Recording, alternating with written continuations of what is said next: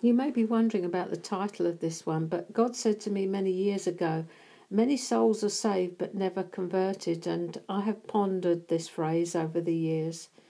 To be converted means you make an about turn, a complete change in direction. Many are believers or followers but not disciples. It's the disciples who have turned and go on turning. This is an excerpt from a series of mine on the website entitled As Grows a Tree, and it's chapter 8 entitled Turnings. Many of us receive the good news without appreciation and salvation without repentance.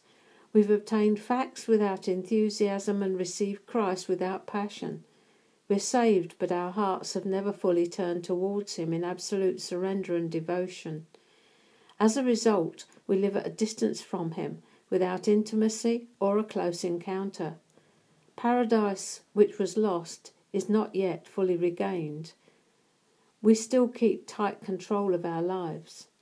We declare we know Him and proclaim He is our Lord, but a closer examination of how we live live that out reveals something different. In actuality, we keep vast areas from Him, either from fear or unbelief. We are divorced from the truth that in Him and only in Him we live and move and have our being. Like the Israelites before us, we forget when we come into the land of plenty. Deuteronomy 6 10 to 15.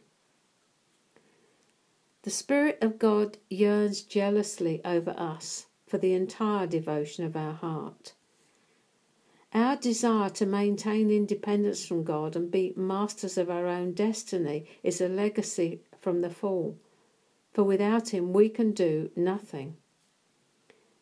Disciples know and understand the full import of the gospel, the good news, not the mediocre news, and they've laid down their independence and appropriated all that Christ won for them on the cross. They recognize and embrace the fact that there are no longer two lives to be lived but one, that they have a completely new start, not a makeover, a new start, His life for mine. Everything under His government and control. And even though it's difficult at times, you have your constant companion, the Holy Spirit, to teach and guide you. And He's just like Jesus, because He's the Spirit of Jesus. It's like walking with Jesus every day. I'll send you another comforter, he said, someone who's just like me. And he did. We have all we need to live this thing. It's true it takes a lifetime to produce the Christ life in us, but the journey of a thousand miles starts with the first step. We do have a fallen nature that wants to fight back every step of the way. We are rebels at heart, but He's given us a new one of those, heart that is, so we can say yes to Him and mean it. He has something very precious that He wants us to have dominion. He wants us to take back the dominion we lost at the fall, and He starts with our own inner territory, getting control, dominion over ourselves. So, unless we recognize this enmity, this warfare that rages within, and how important it is that we align ourselves with Him in everything, we are doomed to stay in a place where the enemy can use us to play football any time he wishes. Lunch is served and you're on the menu again. Every time you protect yourself, for instance, you go into the enemy territory. Self protection. I did it my way was Adam's theme tune. You can throw a tantrum a week and walk away from God any time you want to. He won't love you any the less.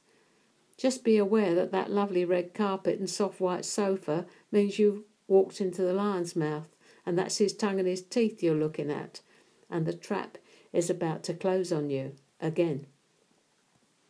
The choice is yours. You can grow up and live in resurrection life, running towards Him every time you have a problem, or you can run away.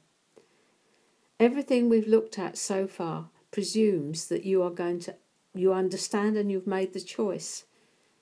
This is why I brought you to that place of seeing the significance of water baptism, so that you might see your own resistance to the government of God and make a choice.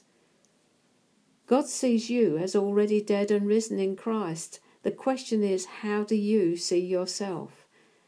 Getting this one sorted could revolutionize your Christian walk and bring you great joy as we move on to look at how living a kingdom lifestyle will affect every aspect of your life. That is, if you allow it.